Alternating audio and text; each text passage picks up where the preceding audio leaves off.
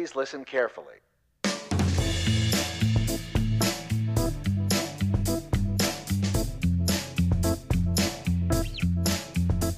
Hi, hello, everyone. Welcome to the very first episode of Hooked on Science.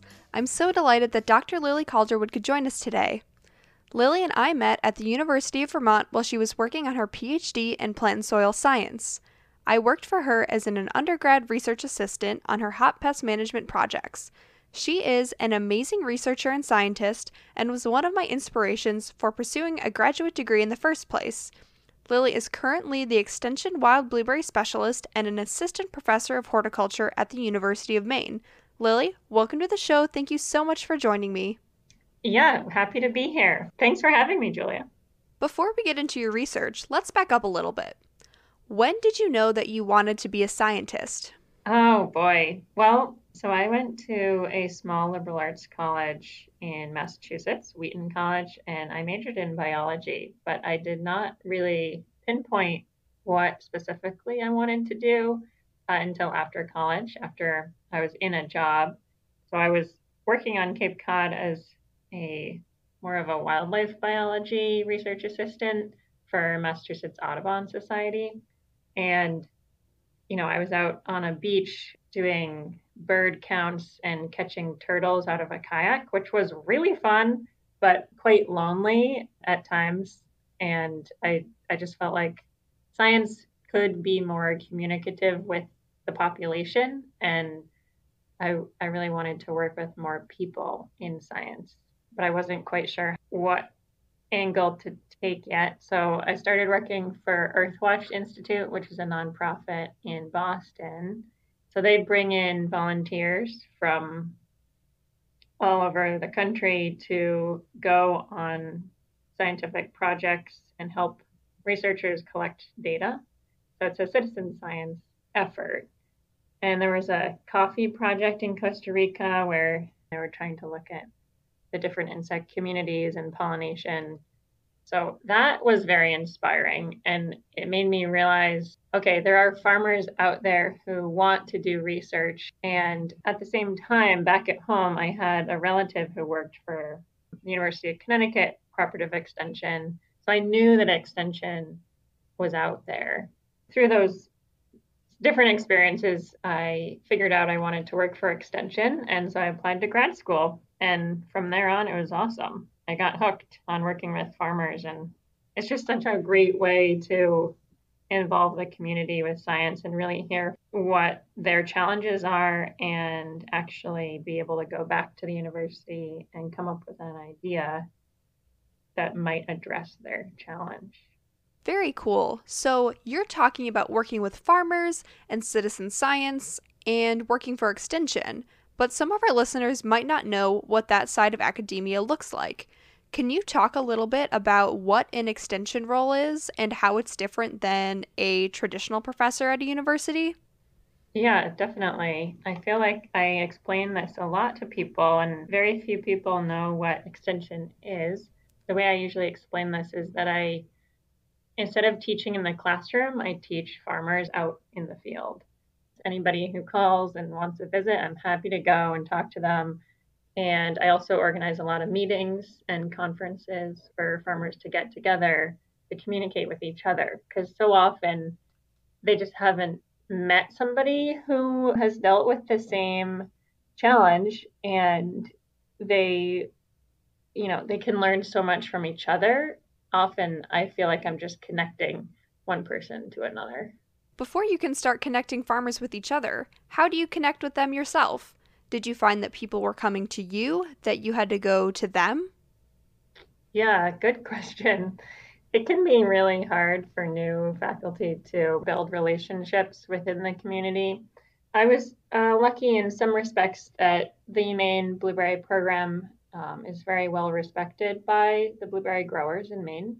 And so they were really excited to meet this new person and ready for fresh ideas and uh, more energy to come into the program. So overall, people were very welcoming and already had a relationship with the university because Extension has been working with them for so long. So, Lily, before we get too far into anything else, can you tell me what a wild blueberry is and how it's different than a regular blueberry? Yep, absolutely. So, high bush blueberry are what everybody thinks of as a blueberry. They're larger than the wild blueberry. We call them wild blueberries, which is a marketing tool. Scientifically, they are low bush blueberries. These low bush blueberries are on the ground and they don't grow any higher than six inches or so. From afar, it looks like a, a hayfield. There are not rows, they grow in a patchwork of different plants. One other difference is just that the low bush wild blueberries are not planted. So if a farmer wants to create a new field, they cut down the forest and the wild blueberry rhizomes are already in the understory. By cutting down the forest, the blueberries have more sunlight and we can foster them to inhabit the whole field and grow to a point where they can produce a crop. You also mentioned that wild blueberries are specific to Maine. Why is that? Yep, so our soil is acidic and very sandy. There's there are a few different growing regions. So in what we call down east Maine, which is actually the easternmost part of Maine, about 50 miles inland from the coast. This is what we call the wild blueberry barrens, and the soil there is a direct result from glaciers that were there 10,000 years ago. As the glaciers retreated, they created these outwash plains. If you can picture a riverbed, you know, a nice flat, wide riverbed that space is now an ideal habitat for the wild blueberries because it's very, very well draining. It's quite gravelly and it's acidic. So our soils in that region are between 4.0 and 4.5, which is really low for a crop. And the blueberry does partner with fungi to get nutrients that it needs because at such a low pH, the blueberry doesn't have certain nutrients available to it. And then we have a second growing region, which we call mid coast Maine. So a little further south, but still 20 to 50 miles inland from the coast. And these fields are up on hilltops. And the hilltops have, uh, you know, these well draining soils, but the soils there are a little heavier. They do have more nutrients in them, and the pH is typically a little higher but the blueberries do well there too. Also, our cool springs. So we we have a long winter and a cool wet spring, which provides a good habitat for these berries. In general, the berries like a more wet climate. If wild blueberries are ubiquitous to Maine and they just happen to be on certain parcels of land, is there a lot of competition for land that has these native blueberries on them? Right now, there is not competition for that land because the market is so low. Currently, 90% of the wild blueberry crop is frozen and uh, not made into value added products. But we're shifting into an era where we are going to start creating value added products, getting this special berry out of a commodity market into more value added health food arenas. So right now land is being sold for cheap, but the blueberry fields will not disappear because the rhizomes will always be there. So somebody could let a field go because the market isn't good and then come back, you know, 10 years later and clear it again and the plants will still be there. Okay, I've definitely seen the frozen berries. Maybe other people have too in the freezer aisle at the grocery store. Um, I think of the Wyman's of Maine brand, but Besides the freezer blueberries, what types of value added products might we see using wild blueberries in the future? Some value added products, you know, can be made from frozen blueberries. Freezing berries will never go away because we only have the month of August to harvest. And so the fresh berries are a, it's a short season. Freezing them is the, probably the easiest way to preserve the crop.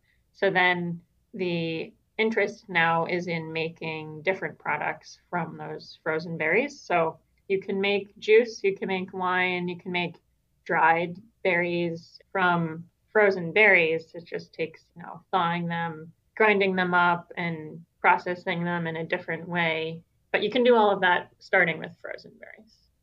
What is the barrier to transitioning from freezing almost all the berries to selling them as value added products that have a higher market value?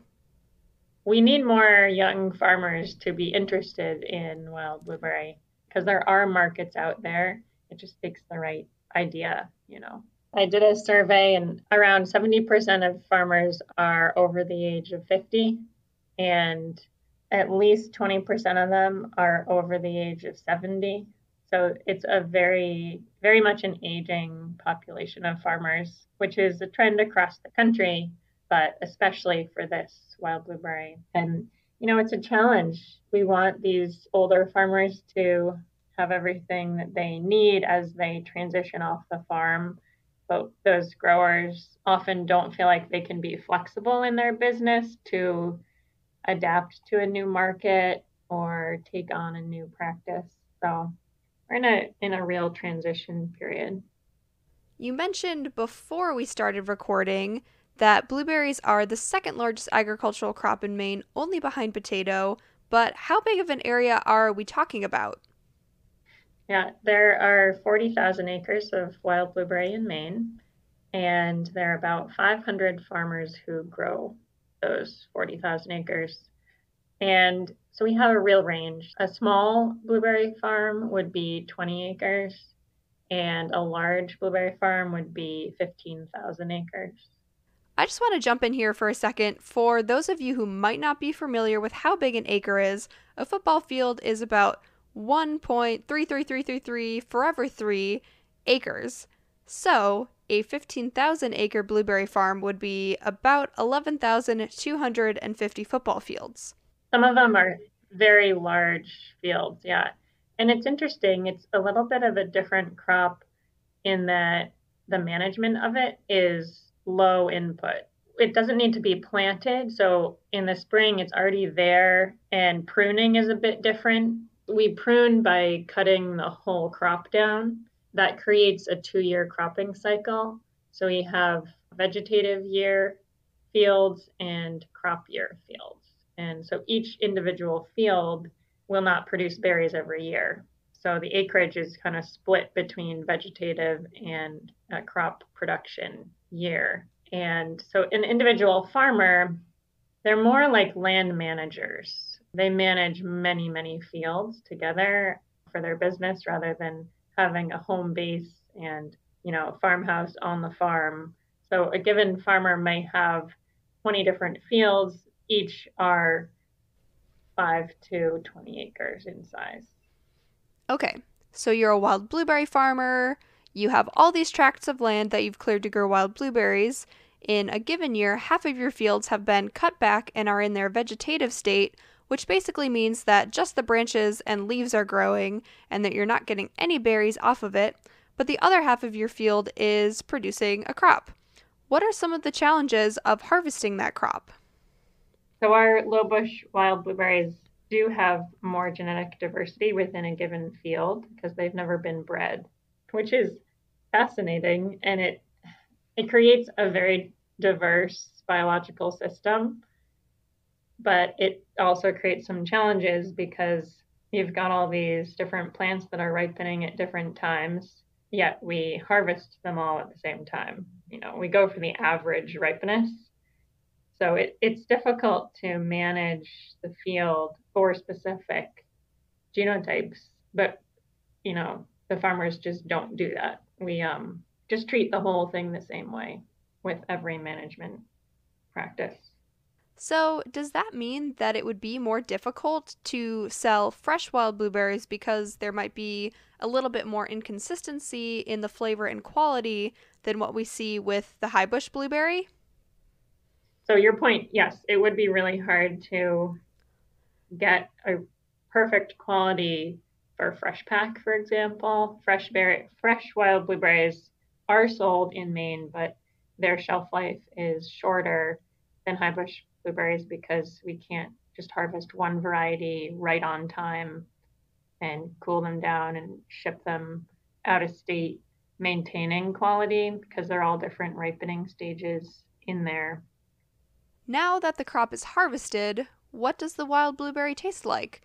And how does that field variation affect what you taste? Because we have all these different plants in the field, uh, in a handful, you can end up with some sweet and some a little more sour, which is a nice balance. But also, the low bush blueberry has two times the antioxidants as a high bush blueberry because they're smaller, they have more skin to flesh ratio. And the antioxidants are found in the skin. That sounds delicious. And with antioxidant being such a food buzzword, it must help with some of the wild blueberry marketing. What are some of the challenges of advertising and marketing wild blueberries? oh my gosh. Well, it needs a lot of work, is the short answer. the um, challenge is that the consumer doesn't necessarily know what the difference is between a wild blueberry and a high bush blueberry. And also, we have a lot more high bush blueberries that have been planted over the past 10 years across the world. So now we're able to get fresh high bush blueberries in the grocery store almost every month of the year, which is a, a feat of engineering and agriculture to be able to get a delicate berry like a blueberry across the world uh, for people to eat in January. That sounds like a really challenging situation for growers and the Wild Blueberry Association to cope with. Before we switch gears to talk more about the research you do, I want to take a quick break.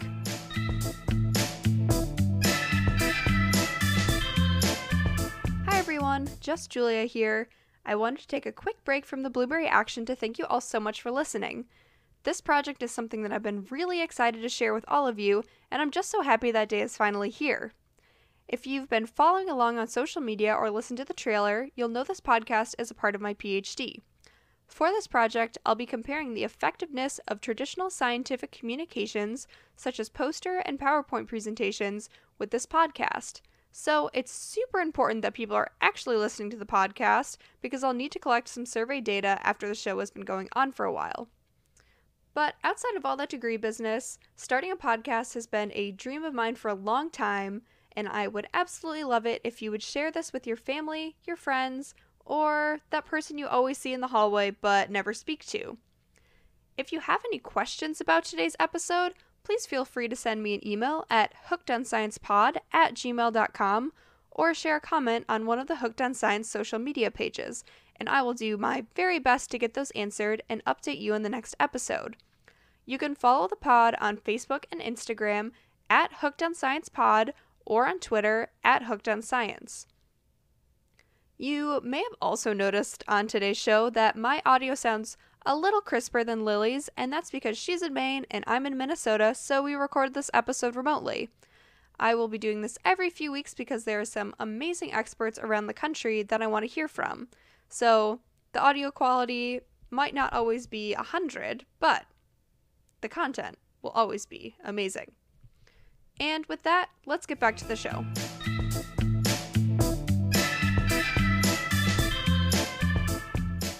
Okay, we are back. Let's get into the research side of things. Lily, how do you decide what you're going to do your research on?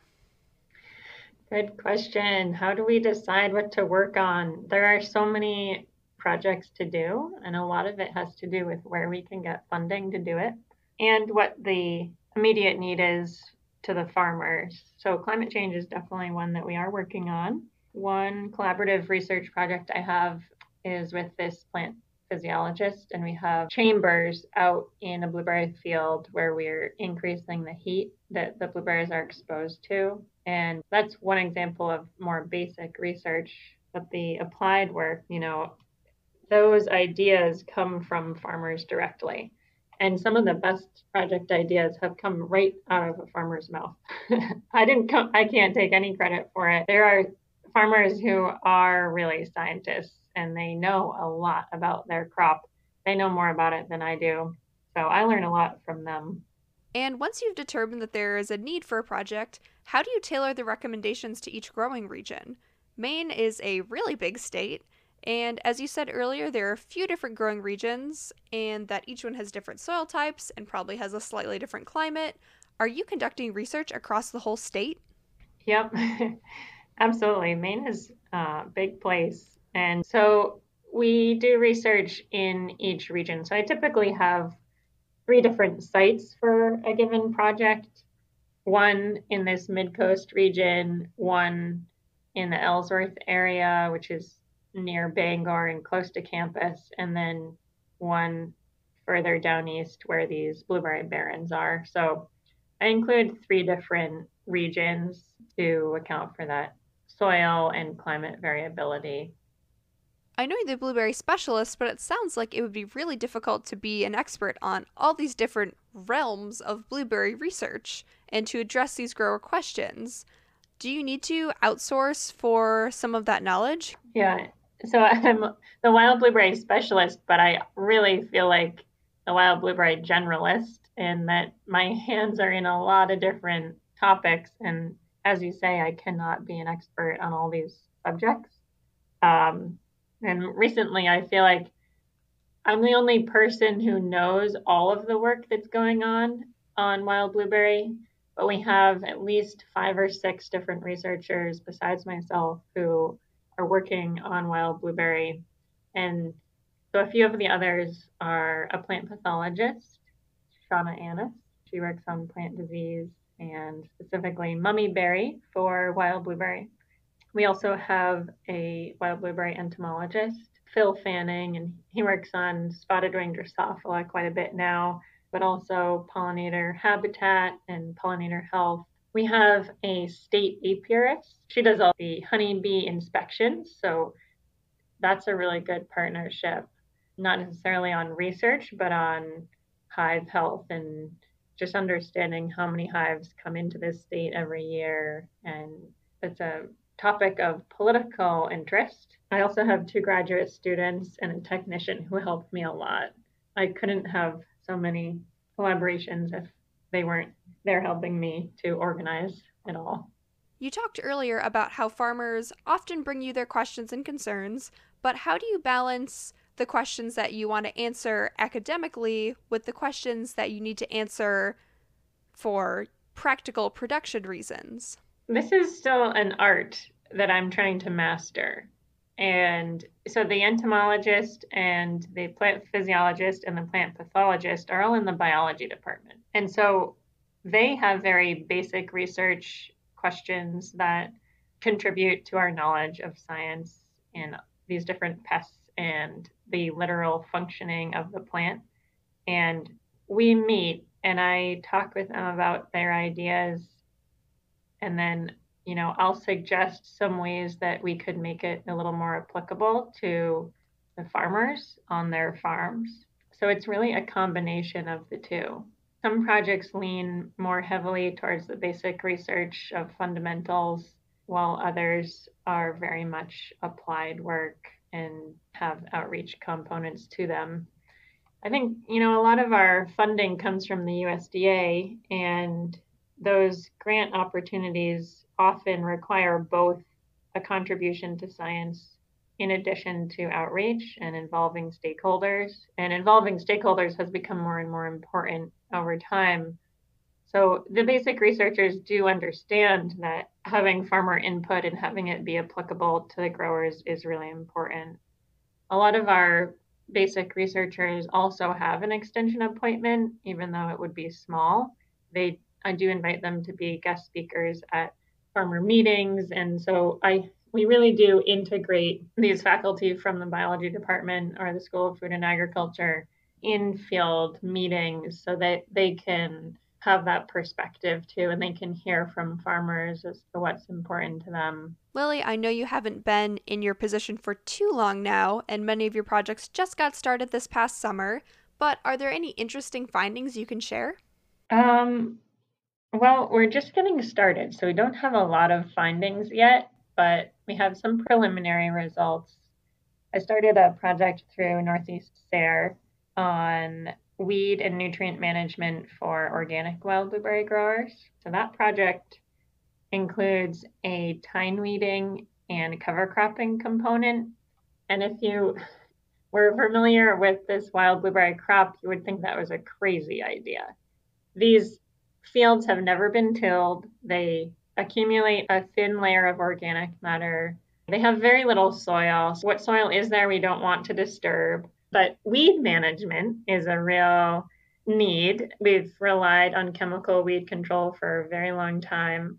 And now, because of consumer demand, farmers are interested in alternative ways of weed control. So, one option is tine weeding, which I tried for the first time last season. Tine weeding is a tractor attachment that is almost like a fork dragging through the ground. And you do this dragging right at the very beginning of the season in the spring when the little baby weeds have just emerged or even just before they're going to emerge. So, very early spring, you drag this big fork through the field and um, dislodge those little baby weeds. So, we did that and um, we measured the blueberry plant growth and weed reduction.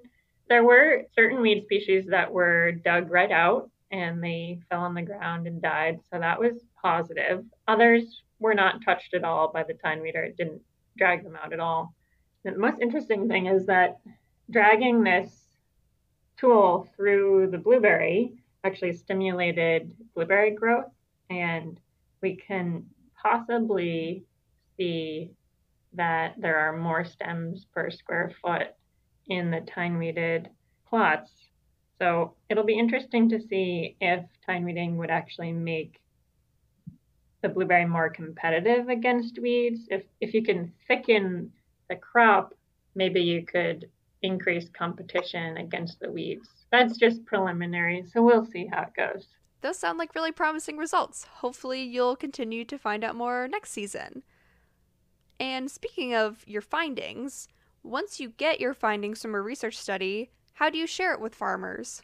One example is that there were three separate spring meetings uh, where growers would meet just in their region and they would hear the latest research and get to meet with each other there, which is great. But they were really these isolated groups, so three different locations that never met each other. And so I created a single wild blueberry conference in Bangor, which is pretty central. And so we had the first one last year, which was a total hit. People really enjoyed it. That sounds awesome. I hope that continues to be an amazing success. And as I mentioned before, you're just getting your program started, but where do you see your research going in the future? I don't know, to be honest. it's a good question. And we, you know, I should think about this more. I would I would like to see that we're less reliant on chemical options as the first choice to manage pests. I'd like to see a more well-rounded IPM approach. And we're well on our way to getting there. But the the market and the consumer demand really intersects with the research that we do. And so I hope that we can do more quality research and almost tailor certain parts of the field maybe to different end users or end uses. You know, maybe there's certain chemistry that will develop at a certain time of season that is perfect for winemaking, or maybe there are different parts of the field that could be managed for fresh berries things like that are really interesting to me. And, you know, that all of that work on value added products or just the crop getting to market is tied in with our pest management and the agronomics of the field work. So I'd like to tie those two together. Well, I can't wait to hear about what the future of wild blueberries looks like, and hopefully, we'll be seeing more wild blueberry products on our shelves in the future. Lily, we've had such a wonderful conversation today. If people are interested in learning more about wild blueberries and your research, where can they go to learn more about it? Yeah, um, they can go to our University of Maine Wild Blueberry website and you can get in touch with us there. You can easily sign up to receive our newsletter or make a comment in one of the feedback boxes, and I will see it. Lily, a huge thank you again for being my very first guest, especially when I didn't have a lot of information to give you about the format of the show. Thank you for being generous with your time and all the knowledge you shared today. I look forward to chatting again with you in the future. Yeah, thank you, Julia. Thanks for having me. This was really fun.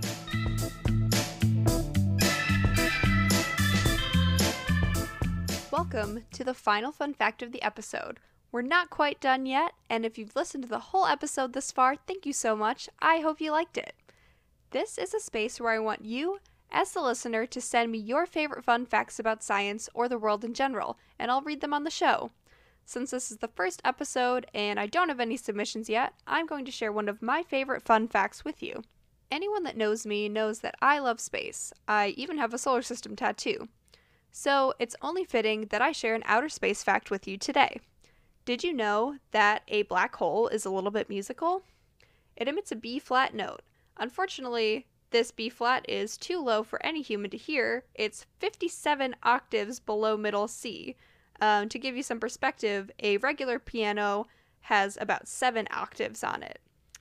But we know that that black hole is emitting its B flat note, and now you can share it with someone else. If you want your fun fact to be featured as the final fun fact of the episode, please send me an email with your fact to hookedonsciencepod at gmail.com, and I'll see you next time.